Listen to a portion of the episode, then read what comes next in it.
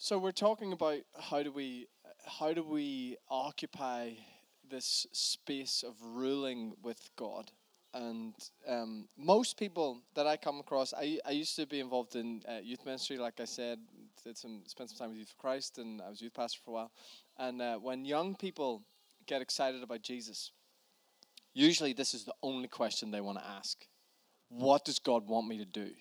They're really excited. Like, if God tells me to move to Africa, I'll go. If God tells me to sell everything, I'll sell it. Like, I just want to know, Andy, how do I know? I just want to know, like, what does God want me to do with my life? And most of the time, I notice when people are really excited about this question, God's trying to answer this question. And it can get really frustrating because it's like, ah, oh, like, but I want to get to do. And God's like, yeah, but if you don't know who, then you'll get this all wrong. Right? And you, you try to earn things that, that he's, he's made available to us. Just one quick final thing on insecurity. Um, definition of insecurity is the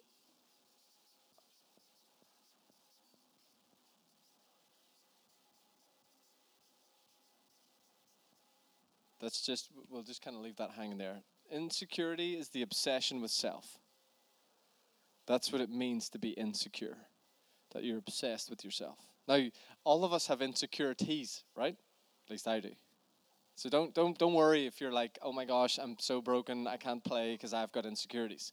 Uh, we all have insecurities. I'm actually leaving from here on Monday uh, to fly to London to a, a, meeting I go to every year in um, in Windsor Castle and there's a small group of leaders that are there, and it's usually the most uncomfortable 48 hours of my year. And it's a room full of really important leaders who are much better at their jobs than me. And one of the reasons I go, this is totally true, one of the reasons I go to that gathering is because all of my insecurities get exposed. And it, it provides lots of stuff for me to talk to Jesus about and work on as I move into the rest of the year. So don't panic if you're going. There are certain environments, context rooms where I feel insecure. That's different from being insecure. Having insecurities and being insecure are not the same thing. Okay? So so being insecure is about being obsessed with yourself. And you notice this in teenagers, right? And you spend any time with teenagers and they walk into the room and they're like, everybody's looking at me. You're like, actually, nobody's looking at you. right? That's that's what it means to be insecure. You're obsessed with yourself. So, uh, and the only way that we actually become secure is by experiencing how God feels about us. You cannot think your way there. Like, you can't work your way there. You can't achieve security by effort identity is received, it's a gift. And this is profound in our culture today, particularly in the West, where we have a whole bunch of confusion around identity. And just pay attention to what happens when people try to grasp or achieve identity it produces something fractured in our souls because identity fundamentally it's a received thing not an earned thing not a grasped thing. Identity is received. People who know who they are know what's available to them. I want you to imagine 2009 barack obama decides that he wants to go back to chicago to visit some friends and family and he goes upstairs in the West Wing and has an argument with Michelle about where the iPad is and eventually finds it and goes on to whatever the low cost kind of budget airline website is and googles the address or the uh, d- the dates that he's trying to go to Chicago and then looks down for what the cheapest deal is and then tries to book the flight. That would be ludicrous right like Barack Obama would never do that when he was president of the United States. Like if he wants to go back to Chicago, he probably calls in one of dear knows how many aides or assistants that he has. And he says, I want to go back to Chicago sometime before Christmas. Can you figure that out? And that aide would go away and look at his schedule and all of his responsibilities and try and find a slot where that would happen. And then she would probably have something else that she would do that would make sure that the helicopter was in the garden and uh, talk to somebody else that made sure the airplane was where it was supposed to be. And whenever the time comes, he probably would wake up and put on the suit that somebody else had laid out for him and go downstairs and be handed his thing, which is like, here's everything that's happening today. And at some point, someone would come and say, it's time for you to get in the helicopter because remember you said months ago that you wanted to go to Chicago, so that's happening today. So we've it all set up. So come on out and he'd walk out and he'd get on the helicopter and the helicopter would take him to the airport and the airport would be the airplane. He'd get in the airplane, the airplane would go to Chicago and then there'd be a car there and then he'd go to see everyone to see. Right? when you know who you are, you know what's available to you. How many of us, when it comes to our lives with Jesus, are arguing with Michelle about where the iPad is and looking for the low budget airline whenever there's an army of aides and helicopters and airplanes that are at your fingertips, you just don't know who you are. When we know who we are, we know what's available to us, or identity reveals inheritance. Whenever you know who you are, you know what's available to you. Romans 8, verse 17 says this Now, if we are children, then we are heirs, heirs of God, and co heirs with Christ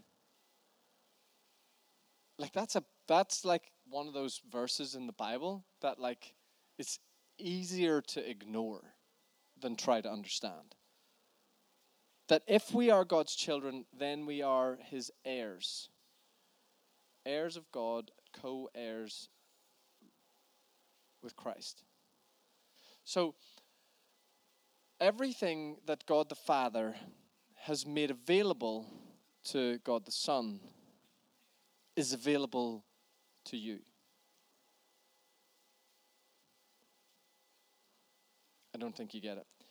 Everything that God the Father has made available to Jesus is available to you.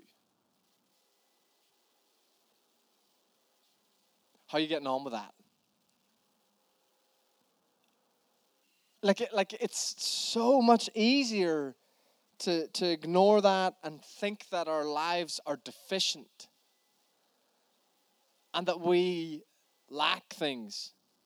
And that if this deficiency was filled, then we could actually do the thing that God wants us to do.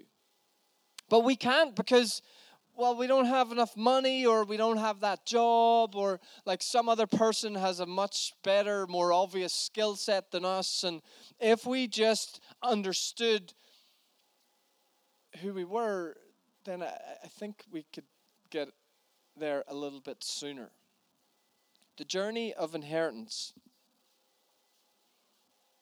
is a journey of our mind moving from a mindset of mindset of lack to one of abundance. This is where this gets funny. That's supposed to be a brain.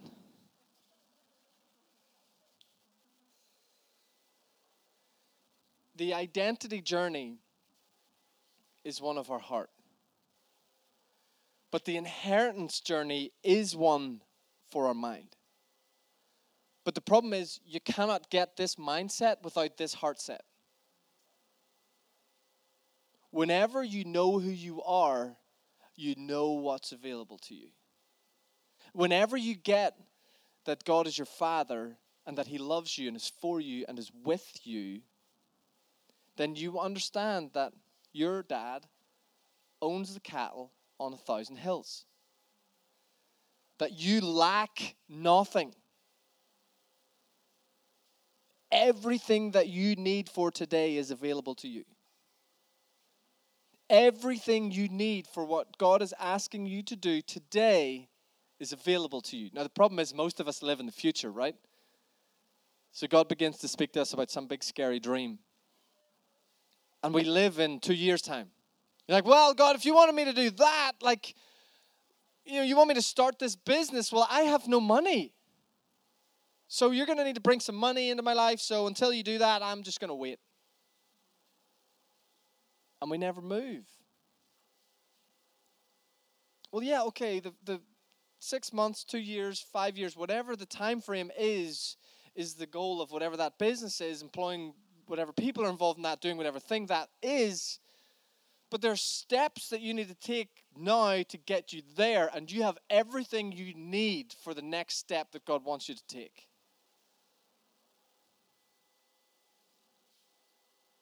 The discipline for us is to not run ahead of ourselves or God. You have everything you need for the next step He's asking you to take. And the problem with Jesus, it's really annoying, I get it, frustrates me too, is that He doesn't reveal to me what I need for my 10th step until I get there.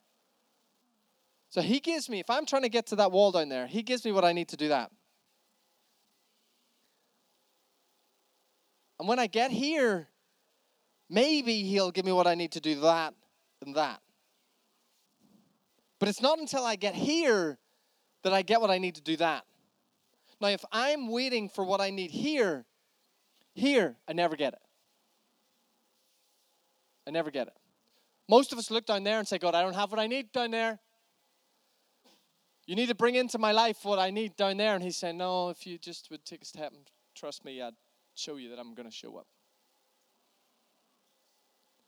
And it's as we go, okay, and here, here's a really annoying thing, right? Every time it's scary. Every time. I've been doing this thing with Jesus for 15 years. I have never yet had a moment where he said, hey, do this, that I haven't went!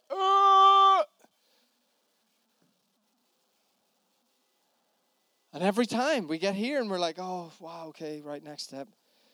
I don't have what I need down there. There's a massive big gap over there. He's like, just take the next step. Yeah, but there's still a huge gap over there, God. Yeah, just take the next step. God, I have no idea how I'm getting over that thing. Just take the next step. Okay, I'm getting closer and I still don't have what I need. Take the next step. And you get the closer you get, the more aware you are of what you don't have. Take the next step. And you're getting there and you're like, geez, I'm three steps away and it's still not an inch closer to filling whatever I need to get across that. Take the next step. I'm two steps away. There's I have no idea what you're doing. I'm gonna look like a complete idiot. I've told everybody over there that I'm going over there. I've got all the way down here and I don't have what I need to get over there. Take the next step. It's like, right, God, I have one more step to take and then I'm falling off a cliff. And everybody's watching because I'm got a big mouth and I've told them all that like I was going over there take the next step. You take the next step, and you're looking at the gulf, and he says, Okay, let's go. Take the next step. And you take the next step, and you go, Oh my goodness. It didn't fall off the cliff. You don't discover that until you get there. Everything that you need is available for your next step. You lack nothing for your next step. You lack nothing for your next step. So, what are you going to do? Do you take the next step? Or do you go, there's a big hole over there? And if I walk towards it, I'll probably fall through it, so I'll just stay here. And our life with Jesus gets reduced to passive observance. And you know what happens to people who do that? They get kind of bitter and kind of cynical. And the people that actually take the steps, we usually begin to label them all sorts of things, get really angry and really annoyed with them. Uh, and we become those kind of grumpy Christians. You ever met any of those? See problems everywhere, see issues everywhere, see deficiency everywhere. You see, when we know who we are we know what's available to us. We lack nothing for the next thing. And we have to learn how to impulsively respond to the next thing. If we are children, then we are heirs. Heirs of God, co heirs with Christ. By the way, there's a part B of that text. If indeed we share in his sufferings, in order that we may also share in his glory. It's like, damn it, really? This is all so good. We're heirs of God, co heirs with Christ. Yes and amen, God. Everything that you've made available to Jesus is available to me. I'm going to get going. Let's go. Woohoo! We're taking over the world if we suffer with Him. Whoops. What did you say? I don't know if I signed up for suffering.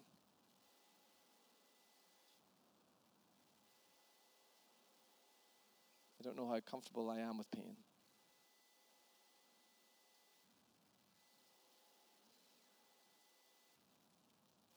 Part of the inheritance.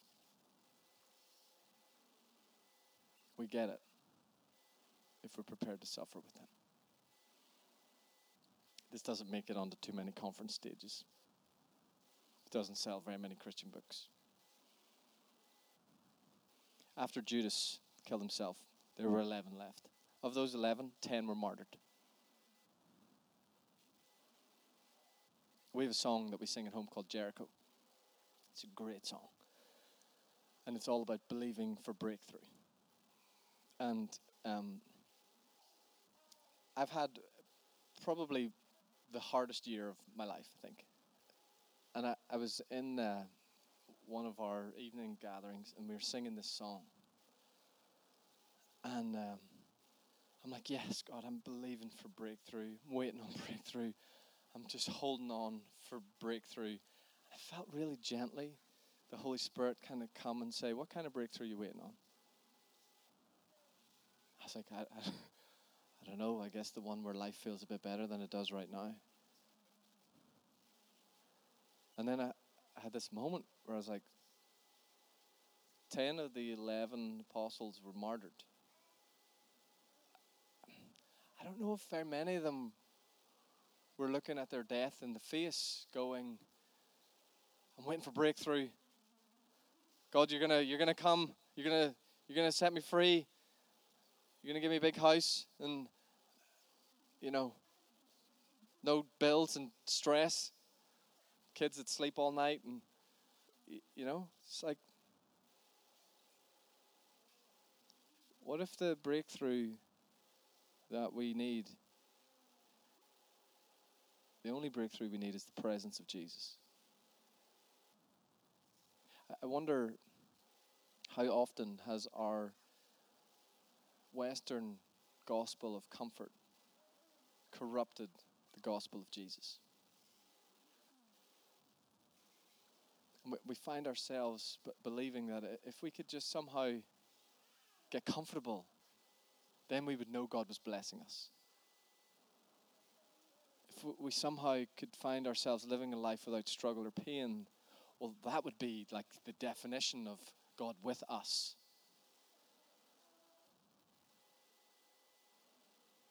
The greatest miracle any of us will ever know is hope in the midst of suffering, life in the midst of pain.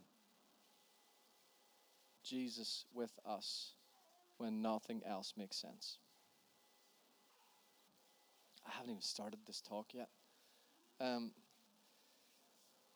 most of us have some understanding of the law of sowing and reaping, right? Farmers and gardeners get this. If you don't plant it, you can't grow it, right? If you don't plant it, you can't grow it. So if you, you want fruit in your life, well, you better get busy planting things that can bear fruit.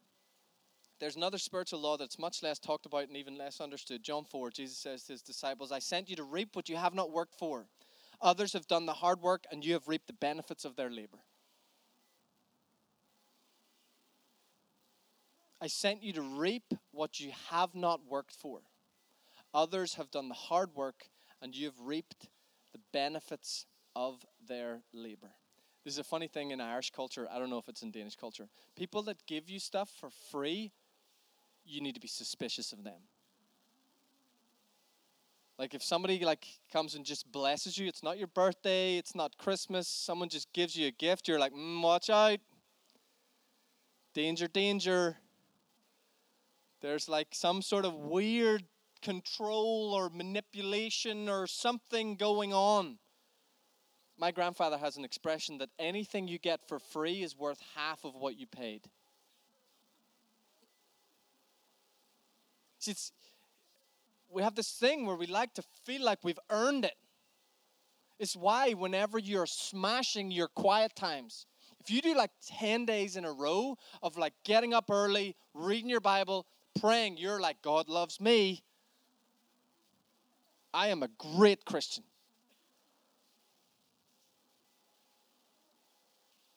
You find yourself out at the weekend, you have too much to drink, you make some other big mistake, you find yourself going, I am a terrible Christian. God really doesn't love me. We are addicted to earning. And therefore, we miss this whole idea of inheritance. I sent you to reap what you have not worked for. Others have done the hard work, and you've reaped the benefits of their labor.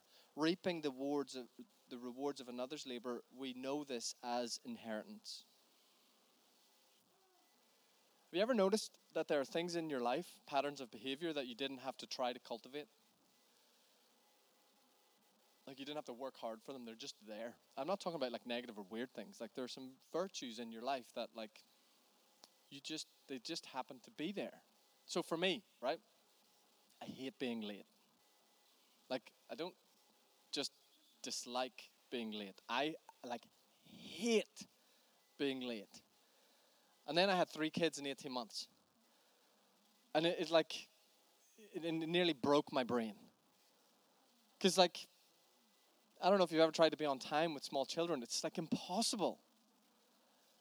And there was something about my children that they were like terrible at getting dressed, but geniuses at getting undressed. Like, you could spend like 90 minutes just trying to get them in some sort of clothes and then some crisis happens over here, and you like go away for 30 seconds and come back and they're naked. What's really interesting is like I, I don't ever remember struggling with being on time before I had kids. Nobody sat me down and was like, Andy, people's time is important, and when you're late, that makes them feel like they're not valued, and life's not all about you. So, so if you say you're going to be there at a certain time, you should be there 10 minutes early. That's just how life works. I, I never had that lesson. Nobody ever said that to me. But what is interesting is my dad hates being late. His dad hates being late. Now, I'm quite certain somewhere in our family tree, somebody was late all the time and like something terrible happened. And so somebody somewhere decided no more will the master's family be late? I just don't know who that is. But I have reaped the reward of their labor. I have inherited it. It's not something that I have had to work for, it's not something that I have had to cultivate. It's just part of what it means to be in our family. It's an inheritance. Some of you have maybe experienced inheritance in a really physical way. Maybe a grandparent gives you money to buy your first car, somebody dies, helps you buy a, a house. It's called an inheritance because you get something that you haven't worked for. You literally reap the benefits of another's labor. And when we come into the family of God, all of the resource and power of heaven becomes available to us. But so often, we live with a mindset of incredible lack. We bump into a challenge or a problem. We're trying to move towards this idea of ruling, of joining with God and drawing out the divine potential that He's placed in the people and places around us, and then a problem appears. And we're like, oh my goodness, I knew I shouldn't have got into this. Whenever we started the church, um, we had like uh, we had nothing. We had no building, we had no money, we had no people, and uh, God asked us to um, join Him in seeing His life come to every single person and part of our city. Th- that's crazy. Like, we had a one-year-old daughter and a couple of friends that wanted to hang out in our living room.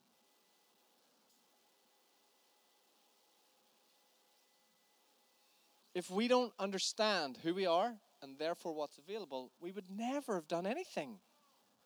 I'd have been like, okay, God, I'll join in whenever I walk out of my house on a Sunday morning and hundreds of people are just there. Then I will know.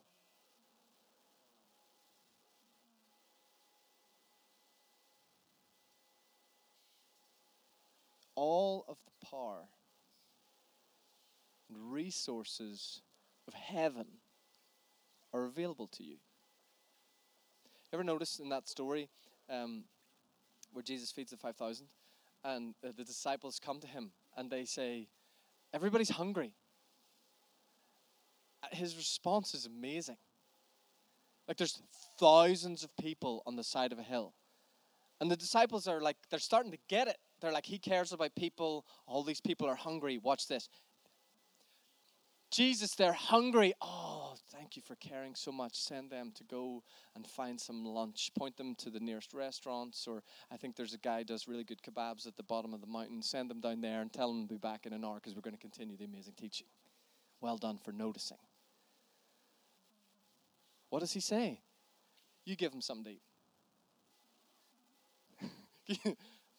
this is why following Jesus is annoying and frustrating and hard. That's the kind of stuff Jesus says to people that are trying to do the right thing. Thousands of people on the side of a hill. I know you care about them, Lord. They're really hungry. There's thousands of them. If we're going to get them fed and back here in time for session two, you should probably dismiss them now. Why don't you guys give them something to eat? Uh, the 12 of us? Yeah. We, we, we, didn't, uh, we didn't bring any lunch either. Oh, okay, we'll figure it out. No, I don't think you understand. We don't have any food. Yeah, figure it out. And then one of the disciples goes, Right, I'm going to figure it out. There's a kid with a couple of fish, right? Hey, kid, come here. This kid has a couple of fish and a piece of bread. But hey, there's thousands. Literally thousands of people. What does Jesus do? It says that he takes the food he breaks it, gives thanks for it, blesses it, gives it away. This is, this is amazing. Jesus gives thanks for what's not enough to solve the problem. And in that moment, it multiplies. How many of the other disciples looked at the one that found the kid and went, You're an idiot? There are thousands on the side of this hillside, and you're bringing a kid's lunchbox. And Jesus takes the kid's lunchbox and thanks God for it and begins to give it away.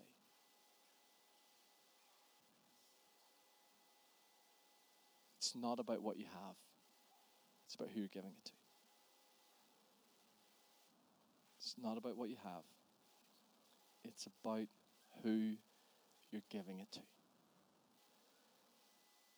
whatever it is that you're trying to invest your life in, if it is a God sized dream, whatever's in your hands won't be enough. But it's in the process of giving it to Jesus that it gets multiplied. Alan Scott used to say, What you keep is all you have, what you give away, God multiplies. What you keep is all you have but what you give away, God multiplies. Isn't it crazy that what's required to see an entire city transformed is sitting in this room? Now, I don't want to offend you all, right? I have to be careful here. This room doesn't look very impressive. I'm, I'm just being honest. Most of us would feel like there's the potential for a city to be transformed if we had four or five millionaires and like some senior politicians and like some sort of like tech startup genius that was going to make Aarhus the new Silicon Valley and you know there were Porsches in the car park and you know we were just like the envy of Denmark and everybody was dying to get into this room because the people that are going to change the entire nation are gathering here. And everybody knows it because you're so talented and qualified and resourced. Then we'd feel like, yeah, let's go change the city. But a bunch of students, a few teachers, some business people, and a pastor or two. Really? That's going to change a city? Yeah. Because it's not about what we have, it's about who we're giving it to. And when you understand that you have all you need for the next step, guess what happens? When you get all the way down here, this happens to me all the time. I get all the way down here, and people go, Andy, how did this happen? The honest answer I have no idea. I have no idea. I just took the next step, and the next step, and the next step, and the next step. So we had a moment a couple of years ago where um, we had no venue for church, and um, it was pretty stressful. And there was a school that we were going to meet in, and the school was like, "Yeah, you can meet in our school," and so that was all really good. And we are going to meet in the school, and then the kind of uh, education authority wrote to us and we're like, "You can't meet in the school. We can't have churches meeting in schools permanently. So sorry." So we are like, "Oh no!" And then we we found a warehouse.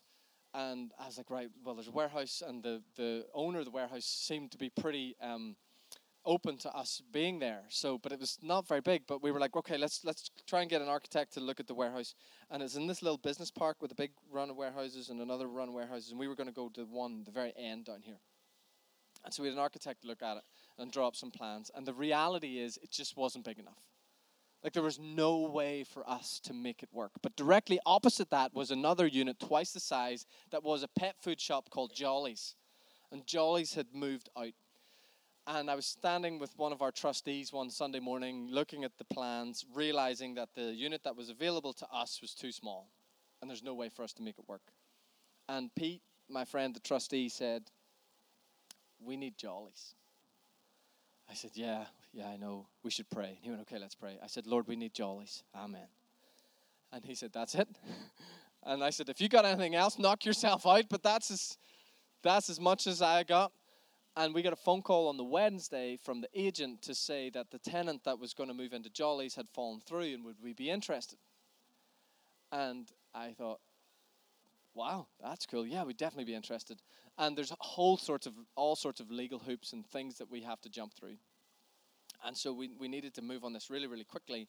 And so I stood up the following Sunday in front of our church and said, Hey, uh, we've got an opportunity to kind of move on this building and um, we had an emergency trustee meeting to try and come up with some sort of like ballpark budget for this thing. And um, I stood up in front of the church and said, "So uh, we need seventy-five thousand pounds, and um, we're gonna do this in two weeks' time. So go home, talk to Jesus, and um, bring what you can in two weeks." And that was literally it. I recorded a thirty-second video talking about uh, the the whole thing and sent that around our church. And um, purely out of discipline, I parked myself in front of Jolly's every night for the next two weeks and prayed for 150,000 pounds. That was my like exercising my like God can do immeasurably more than we could ever ask or imagine according to his power at work within us. So I'm just going to pray the like listen, I might as well have been praying for the moon. Like that's how possible this was. Our uh, monthly budget at that time was about two thousand pounds a month. Like that was the income of the church, about two thousand pounds a month. And uh, I'm parking myself in front of this venue, praying for one hundred fifty thousand pounds. Right. So the closer it gets to this morning, this giving morning, I am like uh, starting to not sleep. Um, I'm getting pretty stressed and pretty anxious. And uh, the Friday night before the, the giving Sunday, um, I phoned a friend of mine who's a pastor, and I was like, um, just wondering, like, if you do the giving thing and ask for like 75 and get like 10 like what what do you, what do you do? How do you how do you like recover from that? And my friend uh, was like uh, oh andy don't don't worry like don't worry you'll be you'll be fine. Like he said i know you you've done everything like you're so thorough and thought through like like you'll have printed out what it's going to look like and you've probably been talking about this for months and you know you've done the whole vision and uh, you know it's all like you'll be fine. I just lied. I was like yeah yeah yeah totally right. I'm like two weeks notice and a 30 second video. So we get to the sunday morning and we have our lowest sunday attendance in a year there's like 80 of us i'm like oh no so we had this plan that we were going to sing a couple worship songs in this little hall that we were meeting in, and then drive down to the warehouse and pray in the warehouse, and then come back up and do our giving thing, and then see how we get on. So, so we a couple worship songs, drive down to the warehouse, pray a bit, back up to the uh, hall, and we've like these like buckets at the front, and we're inviting people to come and pray, and we did the whole like it's not about what you have, it's about who you're giving it to, and we did it and then uh, like our count team left the room and we finished the gathering and I'm like sweeping up and I, ca- I cannot tell you like I was desperate to run away. Like it was everything I could to just keep my feet in the room. As I'm like this could this could be the end of it all you know? Like this is the moment you find out that nobody's coming with you.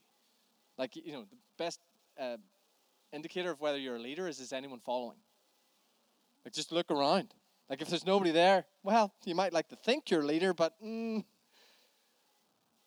I'm like, this is the moment we we figured out. This is the moment that the truth comes home. That yeah, we got some good worship and some people that are like vaguely interested in Jesus and our city, but like when it really comes to sacrifice and investment, please Lord, let us get more than twenty thousand pounds. I was thinking in my mind, if we could get 50, that's reasonable because you rarely ever get what you ask for, right? So, like, 50 is like a lot of money. Like, if we can get 50 grand, that's pretty good.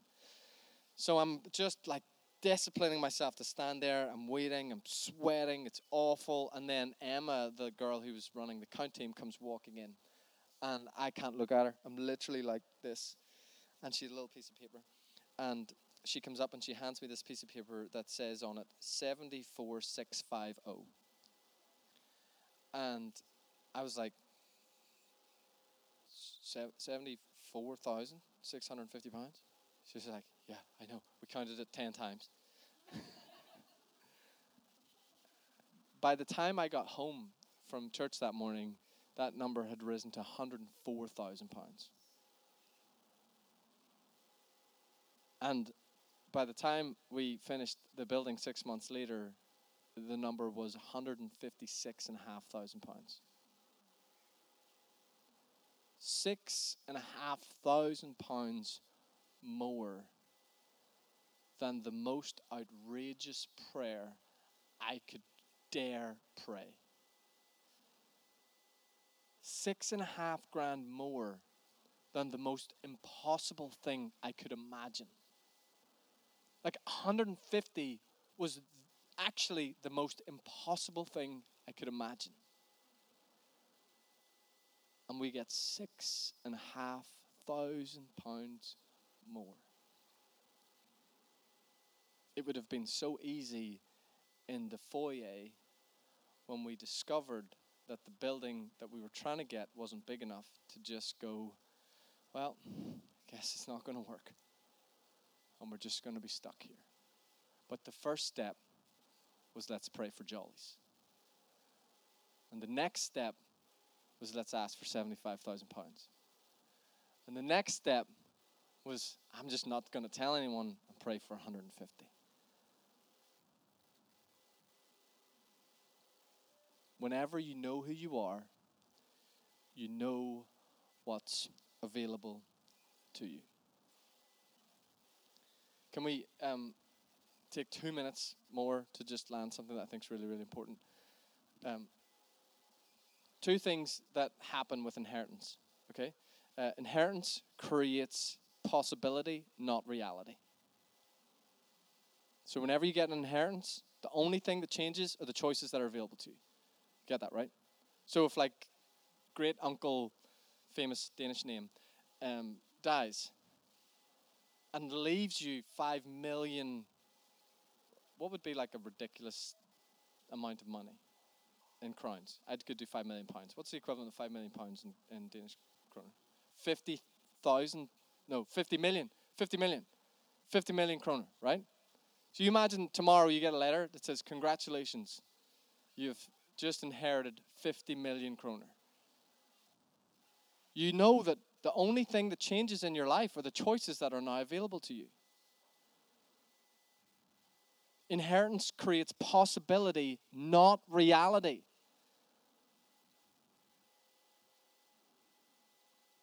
Spiritually, you got 50 million crowns in the bank. Why are you living like you're poor?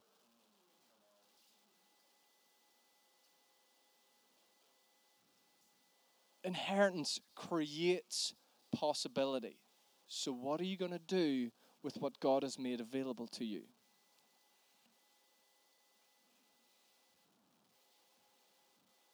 Two things we inherit.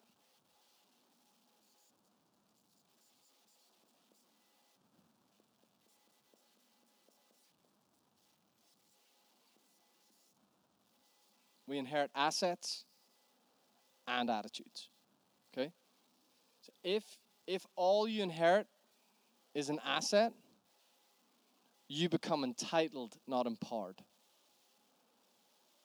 So if your famous uncle leaves you 50 million kroner, right? And that affects your kids, and the story of your life becomes we had a famous uncle who left us a lot of money, and now we get to go on nice holidays and buy nice cars and do nice things probably take about a generation, maybe two, for a bunch of spoiled, entitled brats to be running around the world thinking everyone else exists to provide their needs. If you actually understand that famous uncle, whatever his name is, was the most hardworking human being in the world, and you pay attention as much to his attitude as you do as assets, then you're actually able to take what you've inherited, put it to work, and multiply it so that it continues to create legacy for generations to come. We have to be really, really careful when it comes to this whole conversation with Jesus that we don't just think about the assets. That sure, it's true that we inherit all of the resources and power of heaven. The asset that we inherit is the impossible made possible. That's the asset. But the attitude that we must inherit is that of sacrifice. You cannot receive the assets of Jesus without the attitude of Jesus. Otherwise, you end up entitled, not empowered.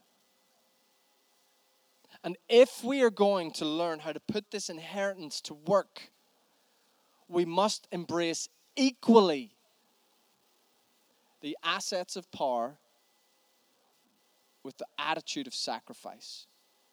We are heirs of God, co heirs with Christ, if we share in his sufferings in order that we share in his glory. if you want to see more of the miraculous in your life, push the pedal on sacrifice. It's kind of annoying, isn't it?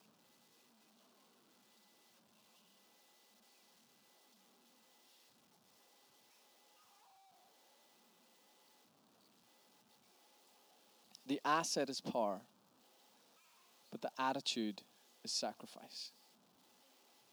And if we're going to operate out of a mindset of abundance, we have to wrap this up in the attitude of sacrifice. I probably should write that up so that you can see it.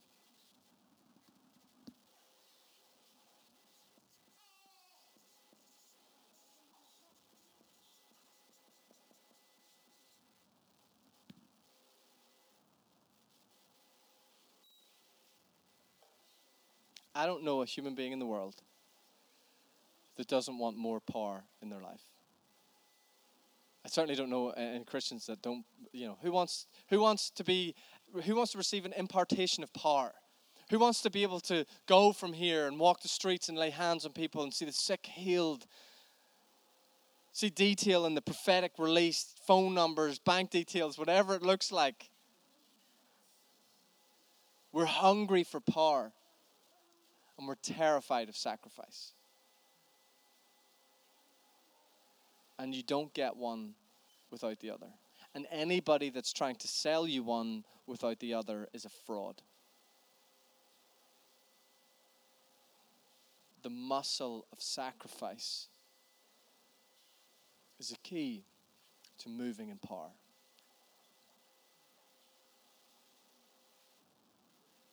I wonder how much supernatural power do you need to see your city transformed? Is equal to the amount of sacrifice you're willing to make.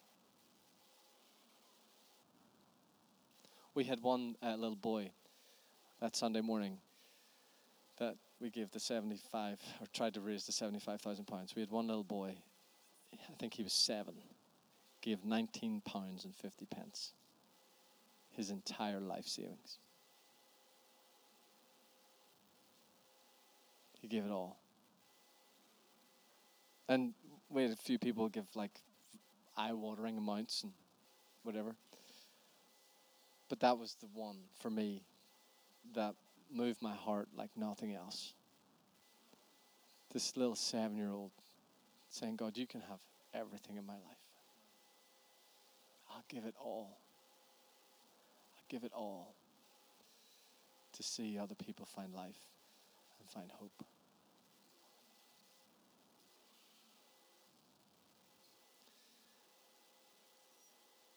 This is supposed to be who we are. The Jesus people are the sacrifice people. And in our movement, particularly, I think we have to be careful about this because we get known for being the miracle people. I um, we had a member of our church. What time do I need to finish? Now? like t- 10 minutes? Have we got five minutes? So, so we a, uh, a member of our church um, was uh, uh, murdered in January, and uh, it's a terrible experience. And um, I had to lead a community vigil with the Catholic priest and another minister, as the whole village that he was from kind of couldn't believe that this would happen in their in, in their community. And um, I, I, met um, one of the guys that was fairly high up in the uh, in the chapel uh, in the Catholic Church out there, and somebody introduced him to me as the vineyard pastor. And uh, he, this is literally what he said. Oh, I've heard of you. You're the miracle people. And it was one of the, in the moment of the vigil and everything else that was swirling, it didn't hit me. It wasn't until a week later I was retelling the story. I was like, wow, that's, that's, that's cool that that's our reputation. Like that's that's that's an amazing thing. But let me tell you a, a different story. That's um, and listen, we are for that, by the way. That is that is key. But let me maybe connect some dots that I think help fuel that reputation. Um, four years ago, um, Dana was in a gig in our city, and um, Chris, who's writing his talk for this afternoon right now, I think. Um, Chris phoned me in the gig three times. So we have a rule phone me once, and if I don't answer, like I'm busy, phone me twice, you're telling, like straight away, you're telling me it's an emergency. Phone me three times, and somebody better be dead. So he phones me three times, and I'm like, wow, what's going on? I'm like panicking. I'm like, I run out of the venue. I'm like, what's going on? And he said, um, there's a young man who'd just come to faith in our community about six months previous, and uh, he got home that day to uh, find his mum, who had just found his brother um, had hung himself.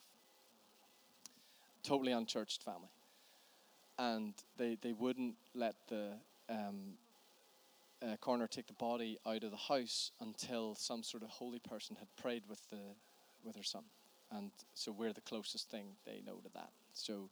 Chris is phoning me to see if I can go to the house to pray for um, for this family. So I jump in the car and drive up, and uh, I mean, it's just carnage. Like a very socially uh, impoverished community. Uh, walk into the house. The house is f- tiny house, full of people. Uh, everybody's smoking, drinking, and uh, it's it's just it's just terrible. And I meet the mum, and we eventually go up into the bedroom and, and pray with her son and the whole family. Um, during that experience, I realized that there's just no way. Like, there's no paint on the walls. There's very little furniture in the house. There's no way they're going to be able to pay for this funeral. And uh, so we have a conversation that we're going to have to do the funeral. And um, Mark and Yvette and Dana, we were leading the church together at the time. We were like, we, we're going to have to pay for this funeral somehow. We had no money. We were a tiny church. This is seven or eight months before we did the Giving Sunday, 75 grand. So we, we um, on that Sunday, um, we gather as church and we just explain briefly what's happened and um, how we can't let this family go into debt to bury their son. And so we're going to just give our offering that Sunday to pay for the funeral. And so we passed the offering around, and um, and we can't afford this, by the way. Like this is like I, run or was running our finances at that time. We cannot afford to give a Sunday offering away. That's going to cause us problems. But we're like, this is the right thing to do. So we give the offering to the family. We do the funeral about three months later, and the Yvette, one of our staff, is now meeting the mum on a kind of every other week, taking food and all that sort of stuff. About three months later, I'm just outside, kind of where our, our church meets before a gathering, and the mum arrives. And she walks up to me and says, I need to talk to your church. I'm like, uh, like we don't we don't really do that. You know, like we're not the kind of community where we just give random people microphones but I'm like, I just, you know, we also aren't that slick. and so I thought, well, this could be messy, but we'll see what happens. So after worship, I say, look, guys, you'll remember uh, Gareth's death three months ago, and um, Gareth's mum Angela's actually come to visit this morning. So um, this is her, and I invite her up, and the church gives her a round of applause, and she comes up and she takes the microphone from me, and she's sh- literally shaking. She reaches into her pocket and she pulls out a speech that she's scribbled on a piece of paper. And she keeps referring to us as you, wee, community church, like you little community church. That's what she keeps talking about us as. And she says, You, wee, community church, you don't understand that you saved my life. You saved my life. And she begins to talk about the moment of the, the church paying for the funeral and supporting them and all that sort of stuff. And then she says that the funeral director who was doing the funeral said to her after the funeral that he's been in business in our city for over 30 years. Never in the 30 years of him doing funerals has he ever experienced the church doing what we did. Ever. It's like this has never happened before. And so he says to the mum, I want you to design a plaque for the vineyard that I'm going to put up in the funeral parlor. This wee uneducated lady says to our church, she's not a Christian at this point. She says to our church, All I could see in my mind was a picture of a seed and a tree. Just couldn't get the picture of a seed and a tree out of my mind. And then she looks at her church and she says, You see, you, wee community church, you think you're just this little community, but every branch from your tree is going to reach into every single home in this community. She's prophesying. I'm having a theological implosion. And so they put the plaque up. And that's our reputation. A week later, by the way, we got the leader to Jesus on Easter Sunday. And they've been trying to figure out life as most of the rest of us are ever since. You don't get the reputation of being the miracle people without having a reputation of being the sacrifice people. If you want the asset of power, we must embrace the attitude of sacrifice. It's the only way it works. Will you stand? I want to pray.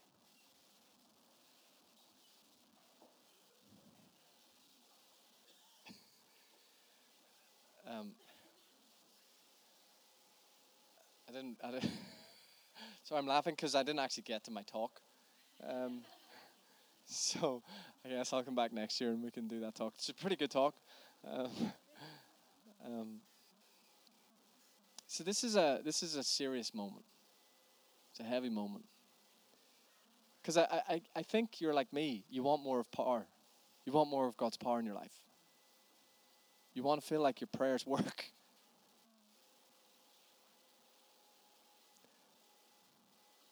How much are you prepared to give?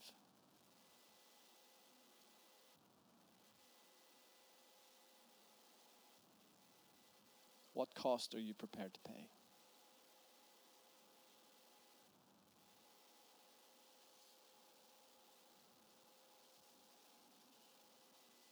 Holy Spirit, we welcome you in this moment.